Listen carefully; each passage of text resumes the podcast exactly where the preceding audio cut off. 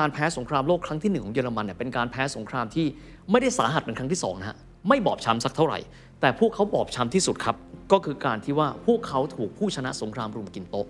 ฝรั่งเศส อังกฤษ แล้วก็สหรัฐอเมริกา มีการเรียกค่าปฏิกรรมสงคราม เป็นเงินมากมายมหาศาล เอาว่าเลวร้ายขนาดไหนนะครับ ก็คือว่าเยอรมันไม่มีสภาพคล่องเลย ไม่มีทองและไม่มีเงินเหลือเลย เพราะว่าจะต้องจ่ายเงินเนี่ยให้กับคู่สงครามเขาเรียกเงินเฟ้อเป็นหลักล้านเปอร์เซ็นต์ใช้ง่ายๆว่า ไม่มีค่าอีกต่อไปแล้ว This is the Standard Podcast. Eye opening for your ears. The secret sauce. Global economic background.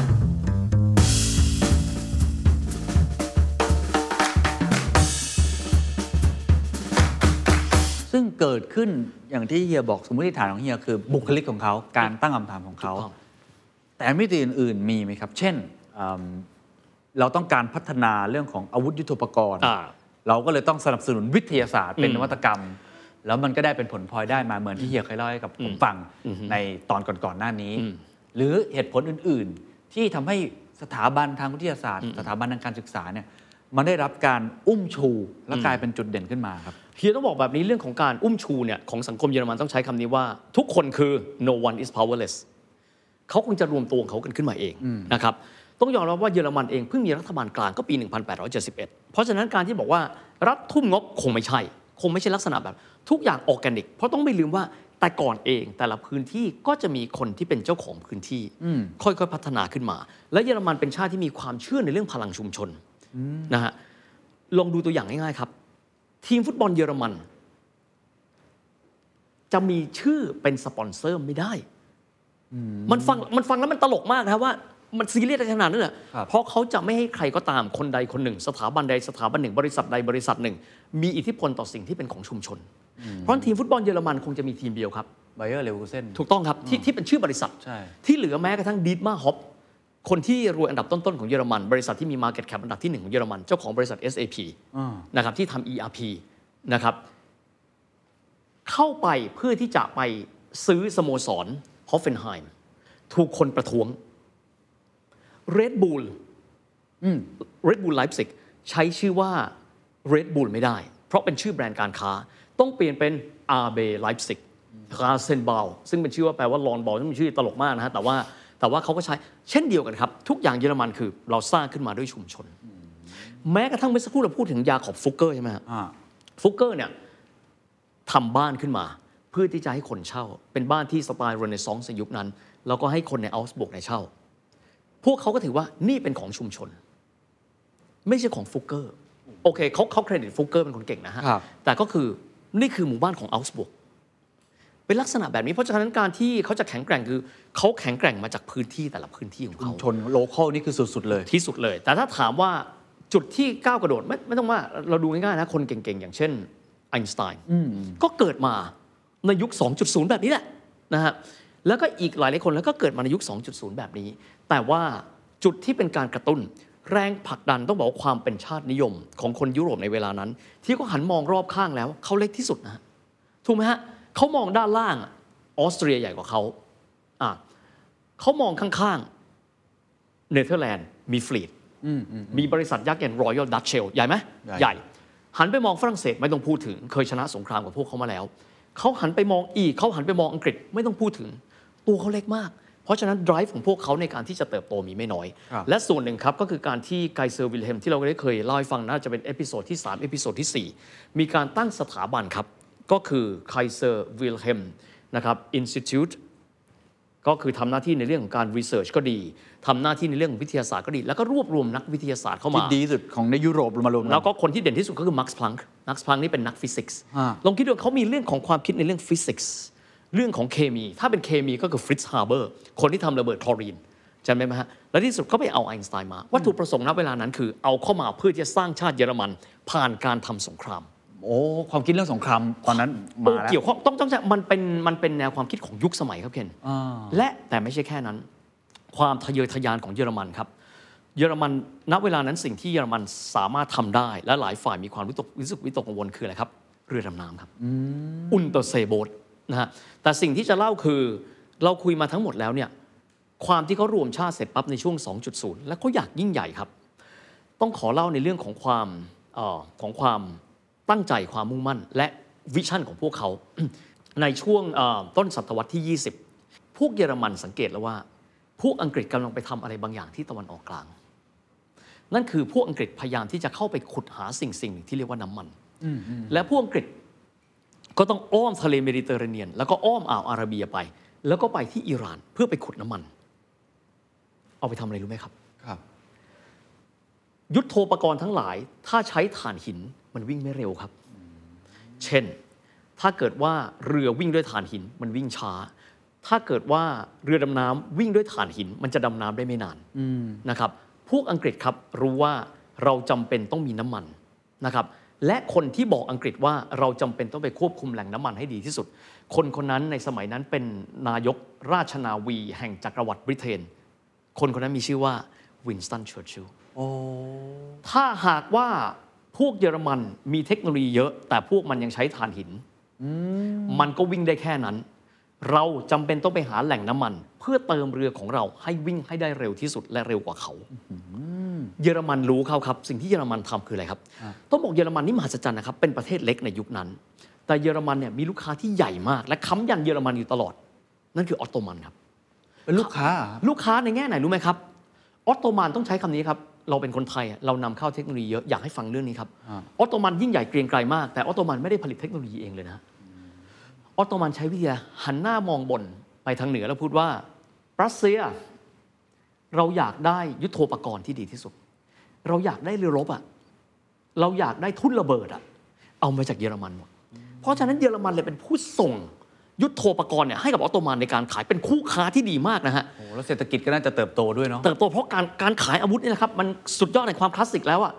ทีนี้ครับเยอรมันก็บอกออตโตมันว่าเอิ่ม พวกท่านณเวลานั้นเป็นยุคของสามปาชาเรียกเรียกว่ายุคยังเติร์กอ่าเคนเคยได้ยินยุคยังเติร์กนะฮะครับครับก็จะมีปาชาสามคนก็เป็นก็เป็นพูดง่ายๆคือเป็นนายทหารใหญ่เนี่ยสามคนซึ่งกลุ่มอำนาจอยู่ณเวลานั้น บอกว่าเราจำเป็นต้องเข้าถึงแหล่งน้ำมัน ให้เร็วไม่แพ้พวกอังกฤษทำยังไงครับ ก็เลยคิดเส้นทางรถไฟขึ้นมาทางรถไฟหนึ่งซึ่งฟังแล้วตอนแรกรู้สึกตลกมากครับว่ามันจะวิ่งอะไรไกลขนาดนั้น ชื่อเบอร์ลินแบกแดดครับ แบกแดดผมก็นึกในใจเบอร์ลิถ้าเบอร์ลินแบกแดดนี่มัน3,000กิโลนะมันมันทำรางกันตายนะฮะ จริงๆเพิ่งชื่อเบอร์ลินแบกแดดแต่จริง ๆ มันเริ่มที่เริ่มต้นที่คอนสแตนติโนเปิลจากตุรกีเข้าไปที่ซีเรีย จากนั้นเข้าไปที่เมโสโปเตเมียคืออิรัก เข้าไปทำอะไรครับ เข้าไปเตรียมขุดน้ำมันครับแต่เป็นรถไฟไปด้วยรถไฟนะเพราะอะไรก็ตามที่เป็นทางน้ำอังกฤษครองหมด เพราะอังกฤษเนี่ยเข้าไปด้วยทางน้ำเข้าไปอ้อมผ่านอ่าวอาระเบีย พวกเยอรมันไม่เก่งทางเรือ อ้อมไปเจอจิ๊กโก๋ดักตีหัว อย่ากระนั้นเลยเราไปทางบกครับ แล้วก็ให้บริษัทชื่อ Philipp Holzmann เป็นผู้ก่อสร้างให้กับเอ่อให้กับรถไฟเบอร์ลินแบกแดดซึ่งเริ่มต้นจากอิสตันบูลเนี่ยนะฮะแล้วก็ให้บริษัทที่เป็นผู้ระดมทุนครับ สมัยนั้นมีระดมทุนแล้วนะ เจ้าของเงินกู้นั่นคือ Deutsche Bankอ๋ออ่า Deutsche Bank ก็เลยรวบรวมเงินเข้ามา แล้วก็ให้เงินกู้กับทางตุรกีก็คือกับทางออตโตมันออตโตมันก็เอาเงินก้อนเนี้ยแล้วก็ไปสร้างทางรถไฟ เพื่อที่จะเตรียมการในการที่จะไปขนน้ำมันนี่แหละครับมาจากเมโสโปเตเมีย เมโสโปเตเมียก็คืออิรักซึ่งสมัยก่อนอยู่ภายใต้อำนาจของออตโตมัน จากนั้นส่งน้ำมันเนี่ยกลับไปที่ทั้งกองทัพตุรกี แล้วก็กองทัพเยอรมัน แต่ปัญหาก็คือว่าในยุคนั้นอังกฤษรู้ทันครับ ก็เลยมีการระเบิดทางรถไฟไปเรื่อยๆก็ก็คงจะจำกันได้ Lawrence of Arabia ถ้าเราดูหนังเรื่องนั้นอ่าครับก็มีการระเบิดทางรถไฟ เพราะก็รู้ว่าออตโตมันจะเอารถไฟไปทำอะไร จริงๆมันมีทางรถไฟสองเส้น แต่นี่คือ vision ครับ คนเยอรมันมองภาพเอาไว้แล้วว่า ชาติตัวเองต้องยิ่งใหญ่ แต่สรุปก็ไม่ประสบความสำเร็จ ไม่ประสบความสำเร็จส่วนหนึ่งเลยนะต้องบอกว่า จริง ๆ แล้วนะเวลานั้นเนี่ยเวลาเยอรมันคิดอะไรคิดเป็นแผนครับฮะเยอรมันรู้นะครับ โดยเฉพาะพระเจ้าไคเซอร์วิลเฮมที่สองคนที่มีหนวดเนี้ยนะฮะเขารู้ว่าถ้าจะเป็นเจ้าโลกได้ พวกเขาซึ่งเก่งแต่ทหารบกเขาไปไหนไม่ไกล เขาจำเป็นต้องมีทหารเรือเขาก็เลยเริ่มต้นสร้างกองทัพเรือทั้งๆที่ประเทศเขานี่มีทางออกทะเลเล็กมาก ทางออกทะเลหลักๆของเขา ก็คือฮัมบูร์กกับเบรเมนก็พยายามเริ่มสร้าง fleet กองทัพ แล้วก็สร้างเรือดำน้ำขึ้นมาอืมเพราะเรือธรรมดานี่ยากแล้ว ก็เลยโอ้โห advance เลยไปอีกขั้น ถามว่าเรือดำน้ำสำคัญยังไง เรือดำน้ำนี่คือที่สุดแล้วครับ เพราะว่าเรือดำน้ำคือนินจาครับ เทียบกันก็คือว่าเรือผิวน้ำไม่รู้นะครับว่ามีใครอยู่ที่ไหนถูกไหมฮะอ่าแต่ว่าเรือดำน้ำคือเป็นนินจาหลบอยู่ใต้น้ำและสามารถที่จะยิงระเบิด สามารถทำได้ แต่พอดีว่าที่สุดแล้ว เยอรมันเจอหลายแนวรบ เยอรมันต้องช่วยออตโตมัน น้ำมันเข้ามาไม่ทันไม่สามารถทำที่สุดก็เลยแพ้สงคราม แต่ต้องใช้คำว่าการแพ้สงครามโลกครั้งที่หนึ่งของเยอรมันเนี่ยเป็นการแพ้สงครามที่ไม่ได้สาหัสเหมือนครั้งที่สองนะฮะ ก็ดูแล้วอย่างที่เคยเล่าให้ฟัง คือเป็นการแพ้แบบไม่บอบช้ำสักเท่าไหร่ แต่พวกเขาบอบช้ำที่สุดครับ ก็คือการที่ว่าพวกเขาถูกผู้ชนะสงครามรุมกินโต๊ะ ก็คือยังไงฮะฝรั่งเศส อังกฤษแล้วก็สหรัฐอเมริกา โดยเฉพาะยิ่งเลยสองเกลออังกฤษกับฝรั่งเศส มีการเรียกค่าปฏิกรรมสงครามมาเป็นเงินมากมายมหาศาล ตอนนั้นเอ่อพระเจ้าไกเซอร์เนี่ยก็สละราชบัลลังก์ไปแล้ว แล้วก็ไปลี้ภัยทางการเมืองจนกระทั่งถึงตายเนี่ยที่ฮอลแลนด์ที่เนตอเธอร์แลนด์นตอนนั้นสละพระราชบัลลังก์เพราะว่าเหตุผลนี้เลยยพอแพ้สงครามโลกครับแพ้สงครามเพราะว่าแกเป็นคนนำเยอรมันเข้าสู่สงครามโลก แต่ก็ต้องยอมรับว่าคนเยอรมันจำนวนมากอยากให้มันเกิดเหตุการณ์แบบนั้น จะมียกเว้นไม่กี่คนหนึ่งนั้นคือไอน์สไตน์คือไม่อยากให้เกิดสงคราม แต่ส่วนใหญ่ก็คือมองเรื่องนี้เป็นเรื่องที่จะทำให้เราขยายอำนาจมากมัขึ้นนมันเป็นยุคของเขาอะครันะบครับทีนี้ก็เจอเรื่องของค่าปฏิกรรมสงคราม ซึ่งพวกเขาไม่มีเงินจ่ายเศรษฐกิจสุดสุดปั๊บก็ทางอเมริกาให้เงินกู้นะครับก็คือ DOS Plan ทำให้เยอรมันก็สามารถที่จะหลุดจากปัญหาเรื่องเงินเฟ้อมหาศาลก็คือ hyperinflation ยุคนั้นเนี่ยพอจบยุคกษัตริย์ของเยอรมันแล้วก็เป็นยุคที่เรียกกันว่าสาธารณรัฐไวมาร์ คือมีประชาธิปไตยตามปกตินะครับแล้วไวมาร์เองนี่มาจากคำว่าอะไรครับอ่าจริง ๆ แล้วเป็นชื่อเมืองครับไวมาร์เป็นชื่อเมืองที่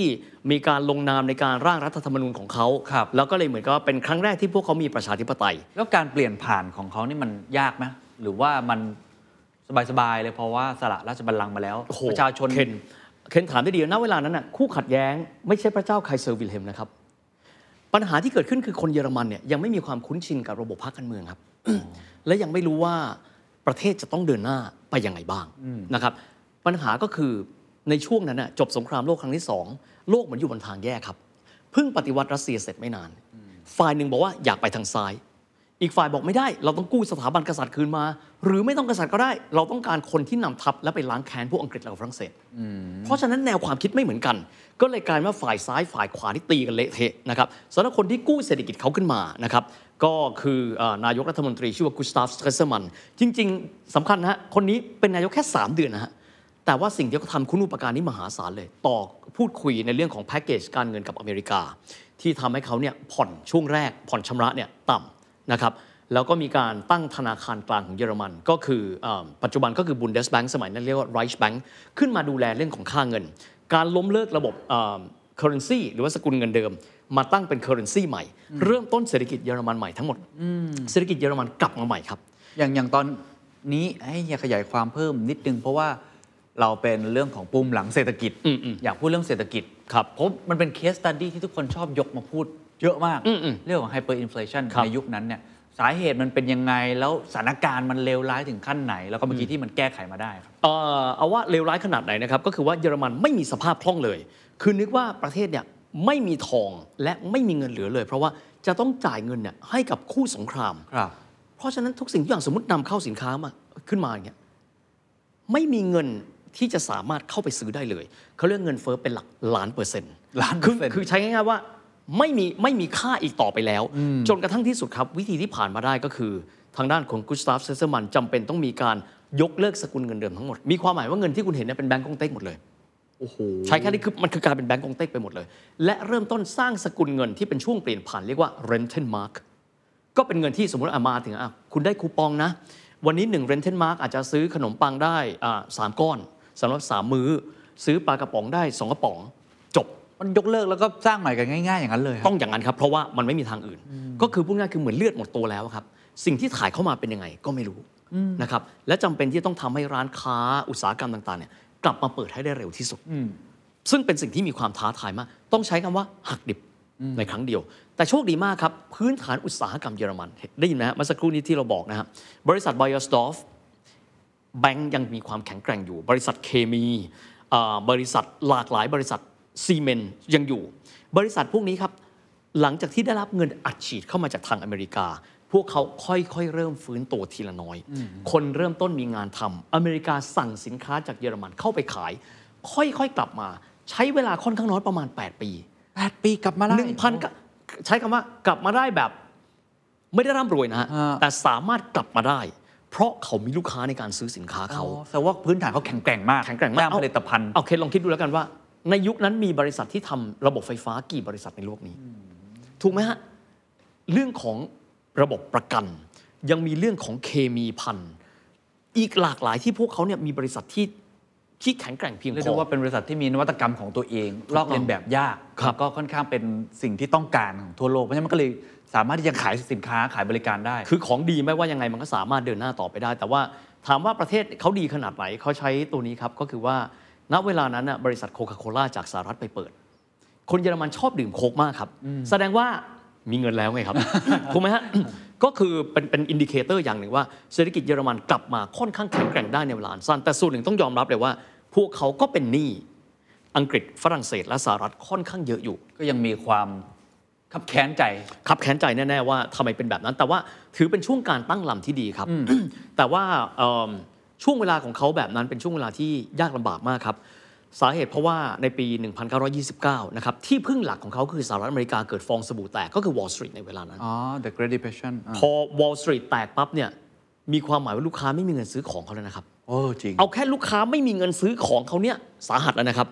เศรษฐกิจทั่วโลกตกต่ำเพราะว่าอเมริกาไม่สามารถซื้อสินค้าอะไรได้ เงินที่อเมริกาจำเป็นที่ต้องช่วยเยอรมันในเวลานั้น ไม่สามารถช่วยได้แล้ว เยอรมันก็เลยกลับมา อยู่ในสภาวะที่ hyperinflation เป็นรอบที่ 2 ในรอบ 10 ปีโอ้โหลำบากไหมฮะลำบากมากลำบากมาก และช่วงเวลานั้นเองครับ คนเยอรมันหันหน้ามองกันแล้วพูดว่าพรรคประชาธิปไตยทั้งหลายอะ SPD SPD ก็คือพรรคของโอลาฟโชลส์ปัจจุบันก็คือ socialist พรรคอื่นๆ ไม่ได้พาเราไปไหนเลยเขาพาเรากลับมาที่เดิมยากขนาดนั้นเลย เราลองทางเลือกใหม่ไหมและพรรคนั้นมีชื่อว่าพรรคนาซีเยอรมัน โอ้ของฮิตเลอร์นี่เพราะฉะนั้นฮิตเลอร์ได้มาเนี่ยนะครับขึ้นมาสวมอำนาจเพราะว่า special effect ตรงนี้ คนเบื่อไม่รู้จะทำยังไงละทางออก เจอมันไปสองรอบแล้วอะ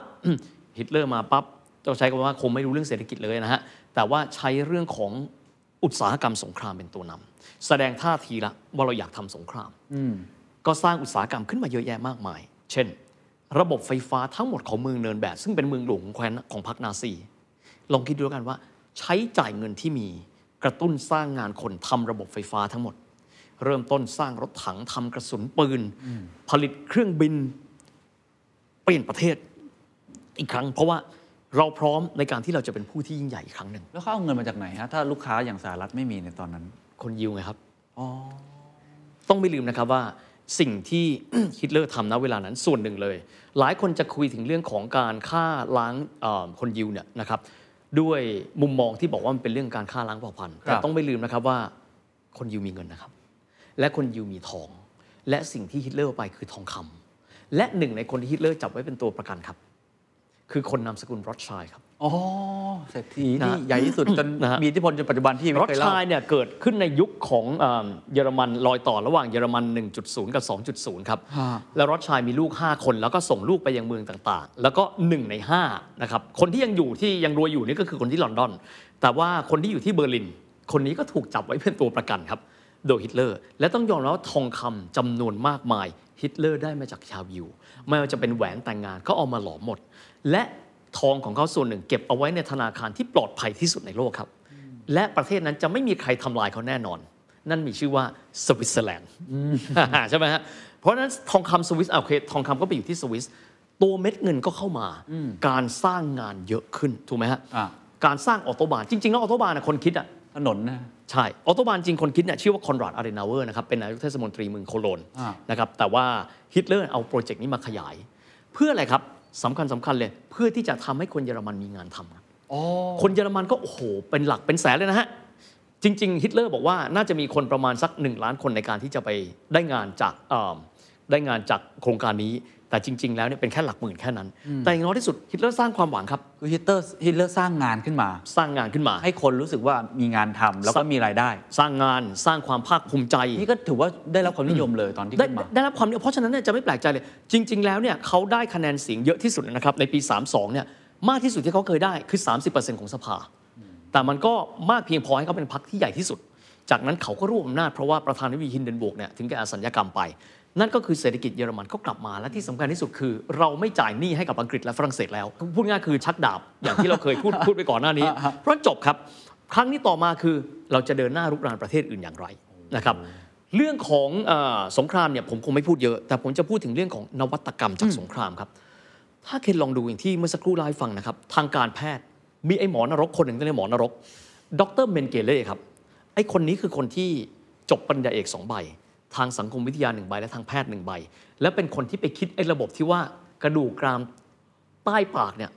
ต้องวัดออกมาเป็นอย่างไรจึงจะเรียกมีสัดส่วนของคนยิวเขาจะแต่งงานกับแฟนเขาเขายังต้องวัดเลยนะครับ จะได้รู้ว่าแฟนเขาไม่ได้มีเชื้อชาวยิวนะทุกอย่างเป็นเรื่อง research อีกคนหนึ่งที่เอ่อคงจะต้องพูดถึงก็คือ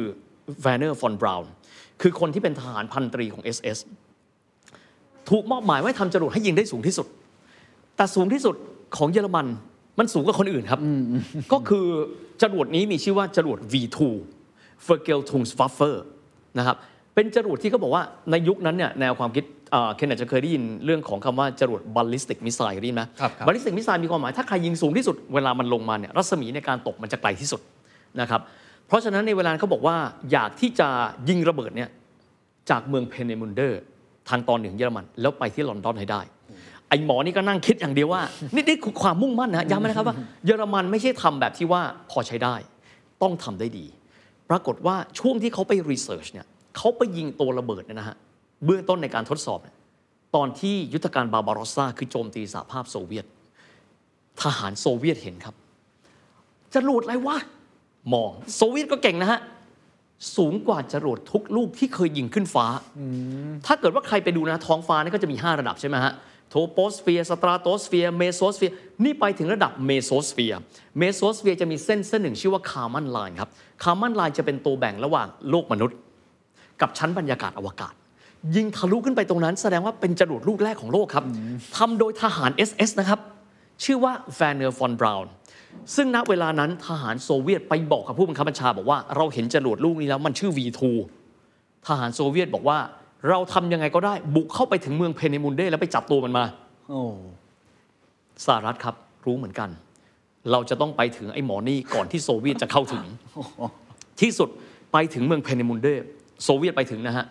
แต่ว่าไอ้หมอนี่คือพันตรีแวร์เนอร์ฟอนบราวน์หนีไปก่อนที่สุดเขาต้องเลือก ว่าเอกสาร 8,000 แผ่นของเขาอะกับตัวเขาอะเขาจะให้ใครแต่ลองคิดดูแล้วกันว่า นี่คือประเทศที่ใช้สงครามในการขับเคลื่อนนะครับ และเป็นประเทศที่ทุกคนทำงานเหมือนมดงานครับ เราต้องมีรถถังที่ดีที่สุด เราต้องมีเคมีที่ดีที่สุด เวลาไปรบที่เคยเล่านะฮะกลัวทหารหลับให้กินเลยครับเมทแอมเฟตามีนครับ กินยาบ้าเพื่อที่จะไปรบ เคมี การแพทย์ วิศวกรรม ทุกสิ่งทุกอย่างถูกนำมาใช้ ซึ่งมันไม่สูญเปล่านะครับ มันถูกนำไปต่อยอดเป็นอุตสาหกรรมเยอรมันหลังจากนั้น และจรวดนี้แวร์เนอร์ฟอนบราวน์ท้ายที่สุดก็ย้ายไปอยู่สหรัฐอเมริกา และเป็นผู้ก่อตั้งนาซาคิดดูดิครับ ยังมีรูปกับจอห์นเอฟเคนเนดีอยู่เลย ตอนที่ปล่อยจรวด และนี่คือคนเยอรมันที่ผมจะบอกว่าทุกสิ่งทุกอย่างที่เขาคิด เพราะฉะนั้นเวลาที่หลังจากจบเยอรมัน 3.0 ไป 4.0 นะครับบางคนบอกแหมทำไมอุตสาหกรรมรถยนต์เยอรมันเก่งจัง ผมนึกอยู่คำเดียวครับ รถถังวิ่งหมื่นกิโลเมตรอะบุกตะลุยยังทำมาแล้วอะแล้วไอ้รถสปอร์ตมันจะทำไม่ได้เลยครับ มันมีรากฐานที่ดีมากจากนวัตกรรมเขาเขามีในช่วงรากฐานสงครามโลกครั้งที่สองวิทยาศาสตร์ที่ไม่ใช่แค่ในเรื่องนี้นะฮะผมยกตัวอย่างแต่อันนี้เป็นตัวอย่างที่ไม่ค่อยดีนะฮะก็คือดรโจเซฟเมนเกเลอร์หรือผมเรียกว่าหมอนรกเนี่ยในช่วงที่ตัวเขาเนี่ยถูกส่งไปที่ค่ายอัลชวิตส์แบคเคนลซึ่งเป็นค่ายที่สามฮะเขาก็จะเอาคนยิวมาผ่า เพื่อที่จะมาดูว่าอวัยวะคนข้างในเป็นยังไง ขนาดว่าออกรบอะยังไม่ยังวิจัยอะครับคือคือพวกเขาผมถึงถึงได้บอกว่าทุกอย่างนะครับ วิทยาศาสตร์ วิทยาศาสตร์และวิทยาศาสตร์ ทุกอย่างของเขารวมอยู่ในนั้น ซึ่งจะบอกว่าบางคนบอกว่า ผมพูดทุกครั้งเรื่องของ STEM คนก็จะบอกว่าเรียก STEAM สิครับ เพราะเราต้องมี art ไม่ต้องครับ เอา STEM ก่อน Science Technology Engineering Math นี่คือสิ่งที่อยู่ในชาติของเขา คือ art เขาเนี่ยโอเคเขาก็มี art แต่หมายถึงว่า art art เขาก็ถือว่าดีนะฮะ art สถาปนิกอะไรเขาถือว่าดี art เขาก็มีของเขาโอ้โหในในถามเรื่องนี้เดี๋ยวต้องคุยนะฮะฮะลองคิดดูเวลาเขาคิดอะไรเขาคิดทุกอย่างทุกมิติ แล้วไหนๆพูดถึงเรื่อง art ครับครับเขาไม่ได้คิดเฉพาะสิ่งที่ทำการรบนะครับ ถ้าเคนลองมองดูเฟอร์นิเจอร์พวกเนี้ยเคนรู้สึกว่ามันมันมันมันแตกต่างจากแวร์ซายน์ไหมสมมติโอต่างฮะต่างแล้วเคนลองคิดดูแล้วกันครับว่า คนที่มองว่าโลกใบนี้จะต้องสวยงามแบบมินิม a ลิสต์ ยุคแวร์ซายน์คือยุค maximalist ถูกไหมอ่าใช่ทุกอย่างหรูหราอลังการหมดรายละเอียดเต็มไปหมดเลย แล้วคนที่คิดว่าโลกนี้ต้องเป็นแบบนี้ โลกนี้ต้องมินิม a ลิสต์คือใครครับ โรงเรียนออกแบบที่มีชื่อว่า Bauhaus ซึ่งเกิดขึ้นนะครับในยุคหลังสงครามโลกครั้งที่หนึ่งโดยวอลเทอร์โกรพิอุสวิธีการคิดคือนิยามของความสวยงามต้องเปลี่ยนแปลงไปเพราะโลกเรายุคนี้มีไฟฟ้า คนเริ่มต้นมีรถ คนเริ่มต้นมีตู้เย็น บ้านของเราในยุคนี้จะไปเหมือนบ้านยุคก่อนได้อย่างไร นี่เยอรมันคิดนะครับ แล้วเบาเฮาส์อยู่ในโลกใบนี้สิบกว่าปี แต่สร้างอิทธิพลให้กับโลกใบนี้มหาศาลเพราะเริ่มต้นการคิดแบบเยอรมัน และอีกคนหนึ่งที่ต้องบอกนะครับก็คือ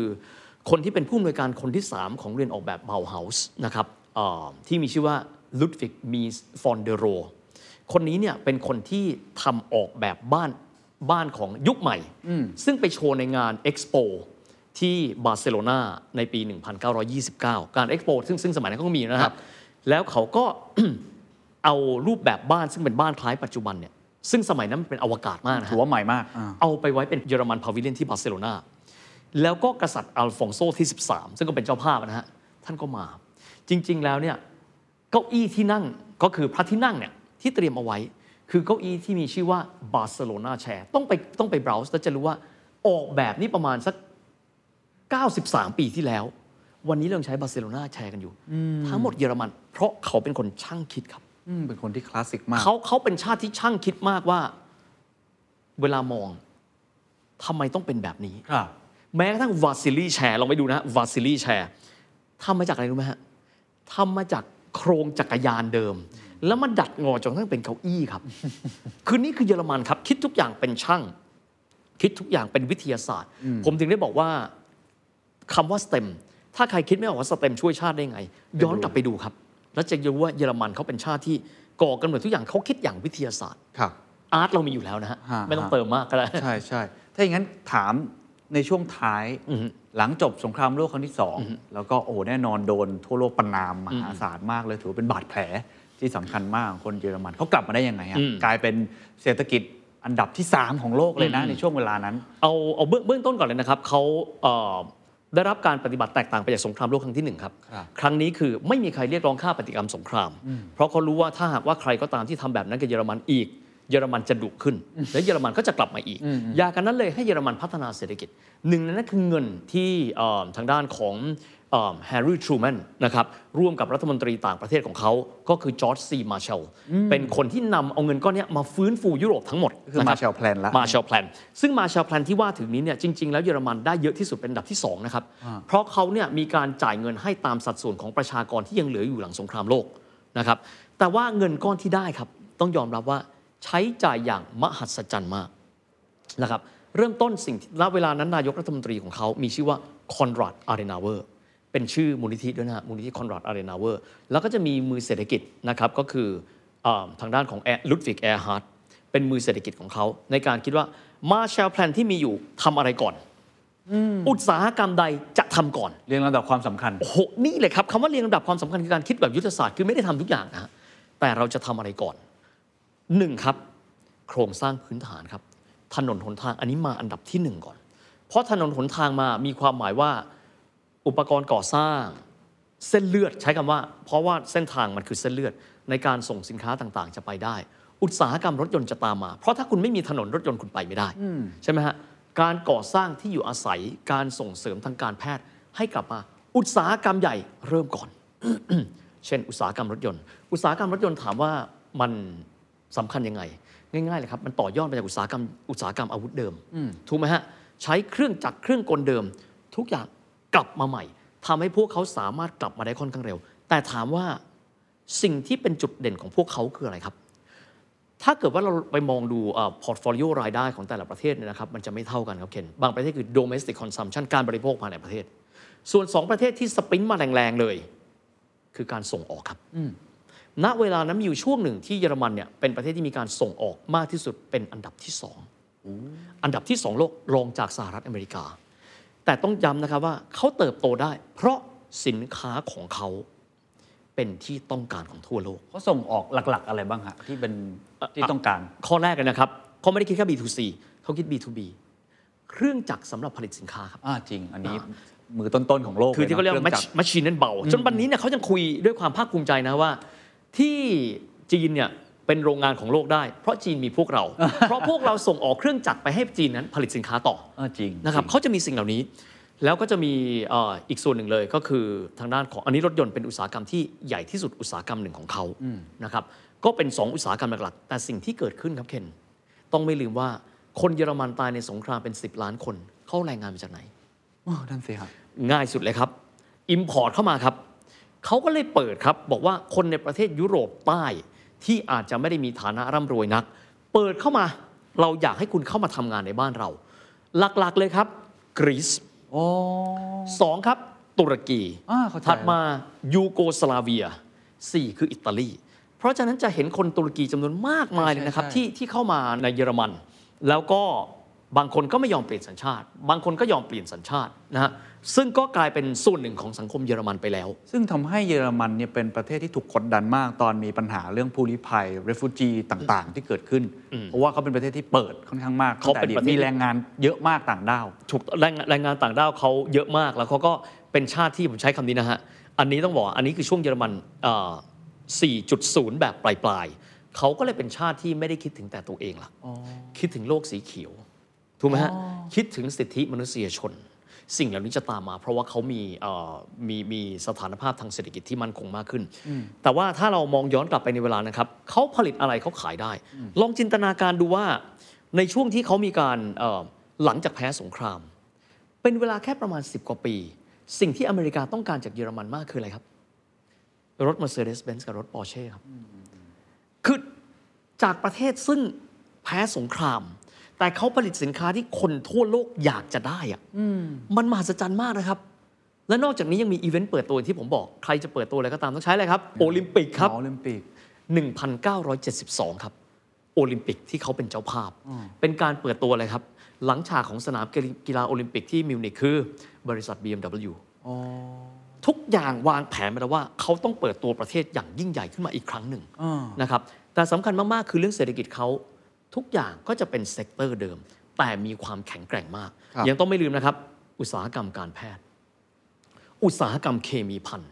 อุตสาหกรรมโครงสร้างพื้นฐานล้วนแต่เป็นอุตสาหกรรมหนักทั้งสิ้นนะครับ แต่ว่าพวกเขาก็จะมีความท้าทายแบบนี้ครับ ในช่วงแรกพวกเขากลับมาในฐานะที่เป็นเยอรมันตะวันตกถูกไหมฮะ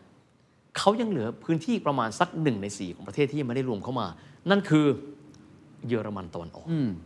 ซึ่งเยอรมันตะวันออกนี้เนี่ย หลังจากที่รวมเข้ามาเขาก็จะมีปัญหาคือ เขาจะทำยังไงให้มีระดับความเจริญที่ใกล้เคียงกัน การที่จะบอกว่าเอาเงินออสต์มาร์กหรือเงินเยอรมันตะวันตกเนี่ยเท่ากับ1ดอยช์มาร์กคงเป็นไปไม่ได้ กว่าที่จะเข้าระบบใช้เวลาค่อนข้างนานครับ ในการที่เขาจะกลับฟื้นคืนมาอีกครั้งหนึ่ง หมายถึงทั้งประเทศ เพราะเยอรมันพูดเสมอว่า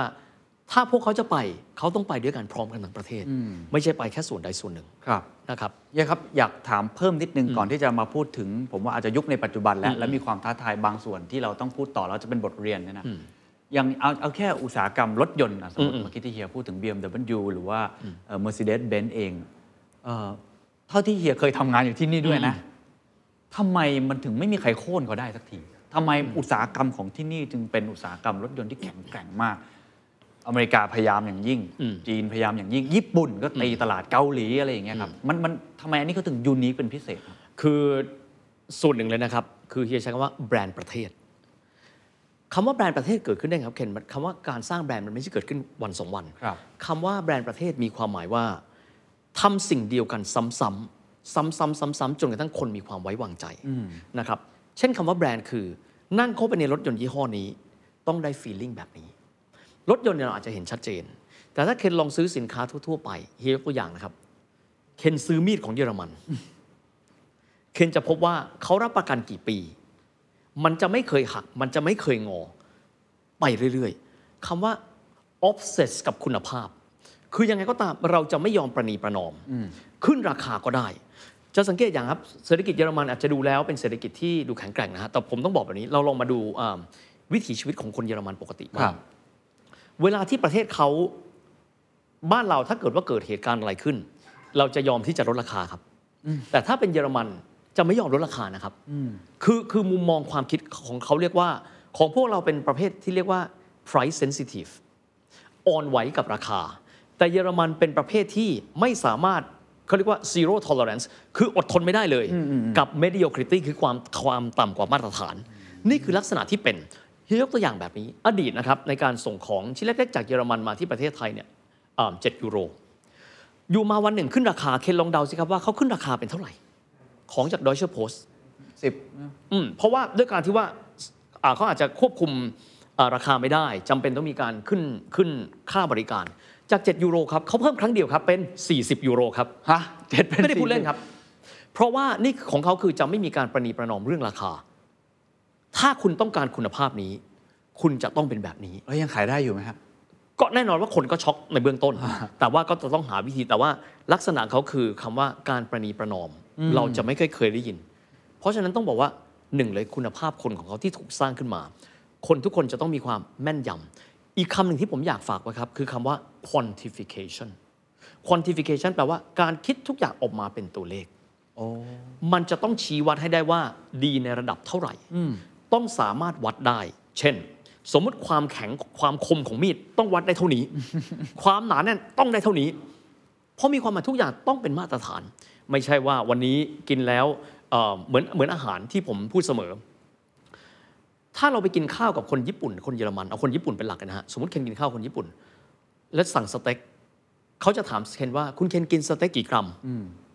เราไม่รู้ถูกไหมฮะใช่ใช่แต่คนญี่ปุ่นรู้ครับอ่าอ๋อของเขา 220 ของผมขอสัก 250 เขาจะรู้เป็นตัวเลขหมดอ่าเป็นชาติที่ quantification ได้ทุกอย่างนะครับเพราะฉะนั้นจะบอกว่าด้วยด้วยอุปด้วยอุปนิสัยลักษณะ แต่สิ่งที่เฮียอยากจะบอกเพิ่มเติมครับเอ่อตรงนี้ก็คือว่าเยอรมันเองหลายคนบอกว่าเป็นประเทศที่เป็นเหมือนคนป่วยของยุโรป ลองไปดูสิ บริษัทเทคเยอรมัน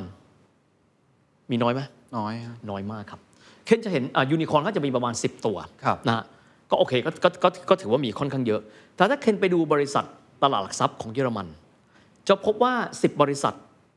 จะมีเบอร์หนึ่งคือ SAP ที่เป็นบริษัทซอฟต์แวร์ ที่เหลือเป็น sector เก่าหมดเลย บางคนก็ตั้งข้อสังเกตว่า มันเป็นเพราะว่าบริษัทเยอรมันนี่ไม่แข็งแกร่งเหมือนเดิมหรือเปล่า ไม่มีเศรษฐกิจใหม่เลยนะฮะเพราะที่เหลือคืออะไรครับ สมมตินะฮะ Allianz Deutsche Bank Mercedes-Benz BASF AIG แบบนี้เป็นต้นก็เป็นธุรกิจดั้งเดิม เป็นธุรกิจดั้งเดิม แต่ว่าต้องบอกแบบนี้ครับว่าจริง ๆ แล้วเนี่ยเอิ่มคนเยอรมันมีคำว่าความ obsess กับรายละเอียดเนี่ยอันนี้สำคัญเพราะอะไรครับ ถามแบบนี้ครับ ในบริษัทบ้านเรา SET มีบริษัทจดทะเบียนกี่บริษัทครับ 700 กว่าบริษัทนะงั้นถามบ้างครับ เยอรมันครับ มีบริษัทจดทะเบียนเท่าไหร่ครับผมไม่ทราบเลยครับ มันน่าทึ่งมากครับเขามี 430 บริษัทครับ น้อยกว่าเราอีกแล้วฮะนั่นสิฮะเคนมันมันเป็นเรื่องที่เซอร์ไพรส์มากว่าอะโอเค อเมริกามี 5,000 จีนมี 6,000 อินเดียมี 4,000 แคนาดามี 2,000 อังกฤษมีประมาณ 2,000 เยอรมันมี 400 กว่า มันน้อยเพราะอะไรมันไม่มันมันนี่นี่นี่คือสิ่งที่เรียกว่ามันน่าสนใจมากนะฮะคิดมุมไม่ดีก็คือบอกว่าบริษัทไม่เติบโตไม่พัฒนาอ่าแต่ถ้าคิดอีกมุมหนึ่งก็อาจจะมีเหตุผลเฮียเหตุผลคืออะไรครับถูกต้องครับ คนเยอรมัน obsess กับเรื่องของ คุณภาพสินค้ามากกว่าเรื่องของ balance sheet นะครับ ถ้าสมมุติเราถามบริษัทไทยบริษัทหนึ่งอนาคตคุณอยากทำอะไร ถ้าเป็นแบบปกติก็อยากขยายสาขาครับ อยากมียอดขายเท่านี้ครับ และเมื่อถึงเวลาล่ะ ผมอยากจดทะเบียนเข้าตลาดหลักทรัพย์ครับ นี่คือวิถีวิถีธุรกิจของไทยครับ ถ้าเกิดว่าเป็นของสตาร์ทอัพจะทำอะไร ระดมทุนครับครับ A series B series มาเรื่อยๆปั๊บที่สุดคือทำอะไรครับ IPO ใช่ คนเยอรมันครับ เอาสิ่งที่เราทำให้แม่งดีที่สุดซะก่อน ถ้าร้านอาหารคิดว่าขยายไม่ได้ ก็มีสาขาเดียว แต่เยอรมันร้านอาหารก็ไม่ ผมไม่ค่อยชอบนะ แต่หมายถึงว่าถ้าเขาคิดโฟเพราะกัสฉะนั้นโฟกัสโฟกัสมาก ๆ มีคำหนึ่งครับ ถ้าเกิดว่าเราเอ่อเราศึกษาเรื่องเยอรมันนะเราจะเห็นว่าบริษัทเยอรมันส่วนใหญ่จะห้อยท้ายว่า AG มันคือคำว่า Aktien Gesellschaft แปลว่าบริษัทจำกัดมหาชนนะครับซึ่งก็จะมีอยู่หยิบมือหนึ่ง ยกเว้นบางบริษัทที่ไปแขวนแล้วก็ไปขายในยุโรปเช่น SAP ก็จะเป็น SE นะครับแต่ว่าบริษัทเยอรมันอีกจำนวนหนึ่งที่มีขนาดใหญ่ แต่เขาไม่เข้าระดมทุนในตลาดหลักทรัพย์ และต้องการแค่เป็นบริษัทจำกัด เพราะว่าผู้บริหารต้องการที่จะดูแลคุณภาพด้วยตัวเอง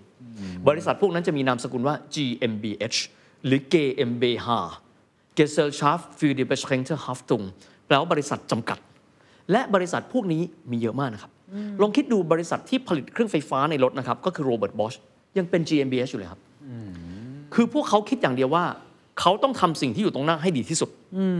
ไม่ใช่ว่ายอดขายปีนี้หนึ่งพันล้าน ปีหน้าต้องสองพันล้าน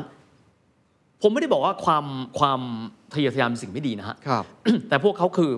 อยู่เยกับทะยาโลนกคนปัจละจุมิบันติอะคคนละมิติของเขาคือคุณภาพเขาต้องดีที่สุดณเวลานี้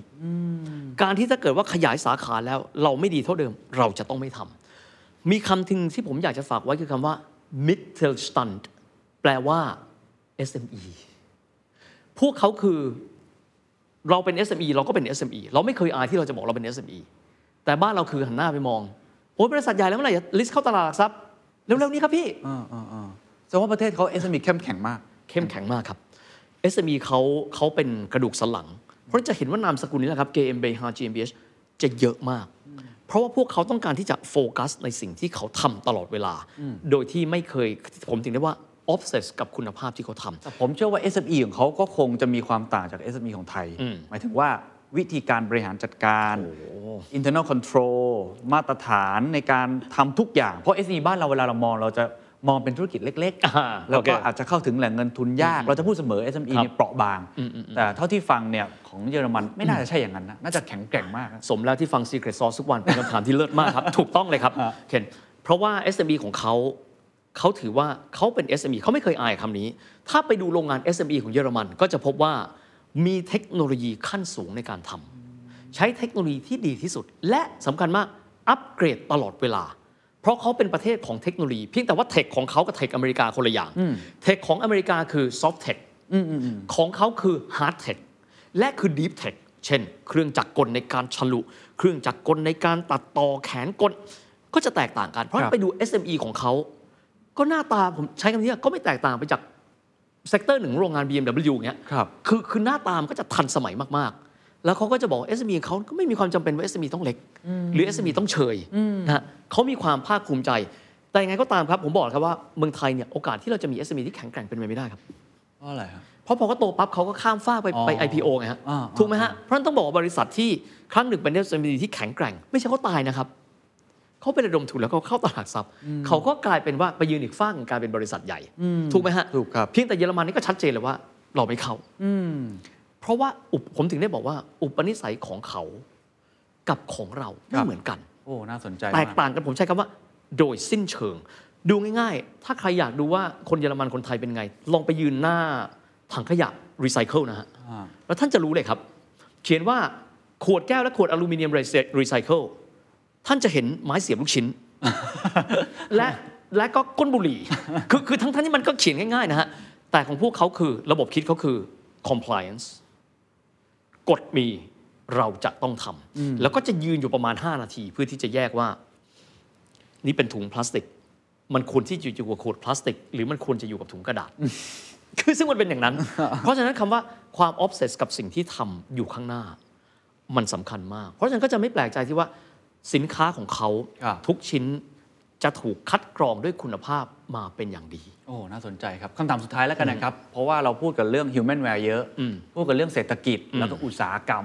ผมคงไม่ต้องถามแล้วว่าประเทศไทยเรียนรู้อะไรได้บ้าง เพราะมันหลากหลายมิติมากครับที่เฮียพยายามจะอาบอกเล่าให้กับเราฟัง แต่สุดท้ายเนี่ยอาจจะไม่ได้เกี่ยวกับตัวเศรษฐกิจมาก แต่ผมคิดว่าก็มีส่วนสำคัญกับประเทศเยอรมนีในยุคที่เนี่ย 4.0 หรือ 5.0 6.0 หลังจากนี้ คือการเป็นผู้แพ้สงครามโลกครั้งที่สองแล้วการมีใช้คำนี้แล้วกันเนาะมีตราบาปอย่างหนึงก็คือฮิตเลอร์ ที่ได้ฆ่าชีวิตคนไปมากมาย ในยุโรปในอเมริกาก็มีบทเรียนอย่างนี้จะสอนกันอยู่เสมอๆผมอยากทราบว่ามุมมองของคนเยอรมันต่อเหตุการณ์ในครั้งนั้น ที่พลิกกลับมาได้ในเชิงเศรษฐกิจ และจิตใจของพวกเขา หรือวิธีคิดของพวกเขาที่มีต่อคนอื่น การสอนหนังสือเด็กในห้องเรียน จากการที่ตัวเองอาจจะเคยเป็นประเทศที่ถูกคนมองว่าโอ้โหทำร้ายคนอื่นย่องข้างเยอะมากเนี่ยการกล้าที่จะยอมรับสิ่งที่ตัวเองทำลงไปเนี่ยเขาสอนกันยังไง แล้วมันมีผลยังไงกับคนเยอรมันหรือว่าประเทศของเขาในระยะต่อมา สมควรแล้ว Secret Sauce เคนถามได้ดีจริง ๆ ครับฮะต้องบอกว่าเขามีกรณีศึกษานะครับ เปรียบเทียบกันว่า ผู้แพ้สงครามสองฝ่ายกลับถ่ายทอดเรื่อง ตราบาปสงครามโลกครั้งที่สองให้กับประชาชนของตัวเองไม่เหมือนกัน ญี่ปุ่นจะไม่พูดถึง หรือมันไปซะเราเริ่มต้นกันใหม่ ไม่ได้อธิบายในเรื่องของการทำทารุณกรรมต่างๆ เลย ในขณะที่เยอรมันครับสอนให้เด็กได้รู้ทุกอย่าง และบอกว่าเราอย่าทำอย่างนั้นอีกหนึ่งในคือสปิริตของเยอรมันต้องบอกนะครับว่า หากครั้งใดก็ตามที่เราทำอะไรผิด เขาจะไม่มีเขาจะมีความกล้าเพียงพอที่จะลุกขึ้นมาแล้วพูดว่าเขาทำผิดนะครับ ผมยกตัวอย่างเพื่อนร่วมงานคนหนึ่งนะฮะอันนี้เป็นเรื่องที่ผมฟังแล้วผมตลกมากคือเขาโทรศัพท์มาหาผม ผมก็บอกว่าสวัสดีเขาชื่อโยคิมนะฮะคุณโยคิมมีเรื่องอะไรเหรอขอโทษด้วยผมโทรผิด เออ ผมรู้แล้ว ขอโทษด้วยผมโทรผิด เออ ก็ก็วางสิ ผมต้องการที่จะบอกกับคุณว่าผมเนี่ย ได้ผิดไปแล้ว แล้วผมก็แจ้งกับคุณตอนนี้ ขอให้คุณรับทราบ นี่คือต้องการแค่นี้ นี่คืออุปนิสัยนะครับ เพราะฉะนั้นเนี่ยมีภาพภาพหนึ่ง ซึ่งถ้าเคนถามประเด็นนี้เนี่ยเมื่อเกิดสงครามโลกครั้งที่สองเยอรมันรู้ไหมว่ารู้ว่าครั้งนั้นผมใช้คำว่า คนเยอรมันซึ่งเป็นชาติที่มีสติดีมากกลันกรองข้อมูลแล้วอยู่มาวันหนึ่ง พวกเขากลุ่มหนึ่งของประเทศที่เลือกฮิตเลอร์นี่แหละ ไปในทางนั้นหมด ไปเชียร์เรื่องการฆ่าล้างเผ่าพันธุ์ส่วนหนึ่งนะผมไม่ได้บอกทุกคน เมื่อตื่นจากภวังค์พวกเขาก็บอกว่าเขาผิดและ symbol ที่มีความสำคัญมากครับ ก็คือในตอนที่วิลลี่บรันท์เป็นอดีตนายกรัฐมนตรีของเขา เป็นนายกรัฐมนตรีจากพรรคฝ่ายซ้ายคือ SPD คนแรก เดินทางไปที่วอร์ซอซึ่งวอร์ซอคืออาคนโปแลนด์ตายไปหลายล้านคนมากๆ เพราะมีคนยิวค่อนข้างเยอะ สิ่งที่วิลลี่บรันท์ทำระหว่างที่มีการไปวางพวงมาลาให้กับอ่าผู้เสียชีวิต สิ่งที่วิลลี่บรันท์ทำคือคุกเข่าโลกช็อกมากว่า อะไรวะไม่มีอยู่ในสคริปต์นี่ แล้วก็นิ่งสงบเงียบ แล้วก็ถ่ายภาพมีชื่อว่าบรันท์ Kniefall Kniefall คือการคุกเข่าเป็นการบอกว่าเขาในนามของคนเยอรมันเขาขอโทษแต่ขอโทษแล้วสิ่งที่เขาทำคือ แล้วเขาเรียนรู้ได้จากตรงนั้น เพื่อที่จะได้ไม่ไปทำซ้ำอีก เพราะฉะนั้นเราจะไม่เคยเจอการแค่แก้ตัวนะฮะเราทำแบบนั้นไม่ดีเราทำดีแล้วทำไมคุณมาด่าบอกไม่มีคือทุกคนคือแม้กระทั่งว่าวิถีชีวิตในการทำงานก็เช่นเดียวกัน สิ่งนี้เราไม่ดีบอกมาสิ เพราะฉะนั้นเวลาคนไทยทำงานในเยอรมันจะจะงงอย่างหนึ่ง คนเยอรมันก็จะด่าเราตรงๆโหด่าเลย ด่าเราตรงๆ ว่าทำแบบนี้มันไม่ถูก แต่เราสมมติเราไม่ชอบใครเราจะไม่พูด และถ้าเกิดว่าขณะเดียวกันเราก็กลัวเขาเราก็ไม่กล้าพูด แต่วันหนึ่งพอเราทนไม่ไหวแล้วด่าเขากลับ เขาก็จะพูดว่าขอบคุณที่เตือนเขานะคำว่าความเป็นมืออาชีพอะครับเขาไม่รู้สึกโกรธเราเลยนะฮะเขาถามว่าอ้าวทำไมคุณไม่บอกผมตั้งแต่ครั้งแรกที่คุณไม่พอใจผม เล่ามาสิบเหตุการณ์ทำไมไม่บอกมาตั้งแต่ครั้งที่หนึ่งล่ะ ผมจะได้แก้ไข คือคำว่าอุปนิสัยความเป็นมืออาชีพ แต่ผมย้อนกลับไปที่สุดครับ ธรรมชาติของคนแต่ละเผ่าพันธุ์ไม่เหมือนกันครับแต่ผมว่าถ้าเราเรียนรู้นะครับ อย่างเยอรมันเนี่ยเรียนรู้ แล้วพวกเขาก็จะศึกษา และไม่ใช่แค่เฉพาะเรื่องนี้ ทุกเรื่องเขาทำผลิตภัณฑ์ออกมาแล้วมันไม่เวิร์กเขาก็จะกลับมาแก้ไข สิ่งนี้เขาไม่ลงตัวเขาก็จะกลับมาแก้ไข แล้วก็ทุกอย่างเขามีความรู้สึกว่า นี่เป็นความรับผิดชอบของเขา สิ่งแรกที่เขาเกิดขึ้นคือเขาจะไม่บอกว่าทำไมผู้บริหารไม่ดีเลยอะทำไมนโยบายออกมามันไม่ work อะทุกคนร่วมกัน แล้วเขาก็จะเดินหน้าไปด้วยกันครับโอ้ยอดเยี่ยมมากครับ และนี่คือภูมิหลังเศรษฐกิจของประเทศเยอรมนี ขอบคุณเฮียวิทย์สิทธิเวคินมากนะครับขอบคุณเคนมากนะครับ และขอบคุณทุกท่านด้วยนะครับ The secret sauce global economic background. The Standard Podcast. Eye opening for your ears.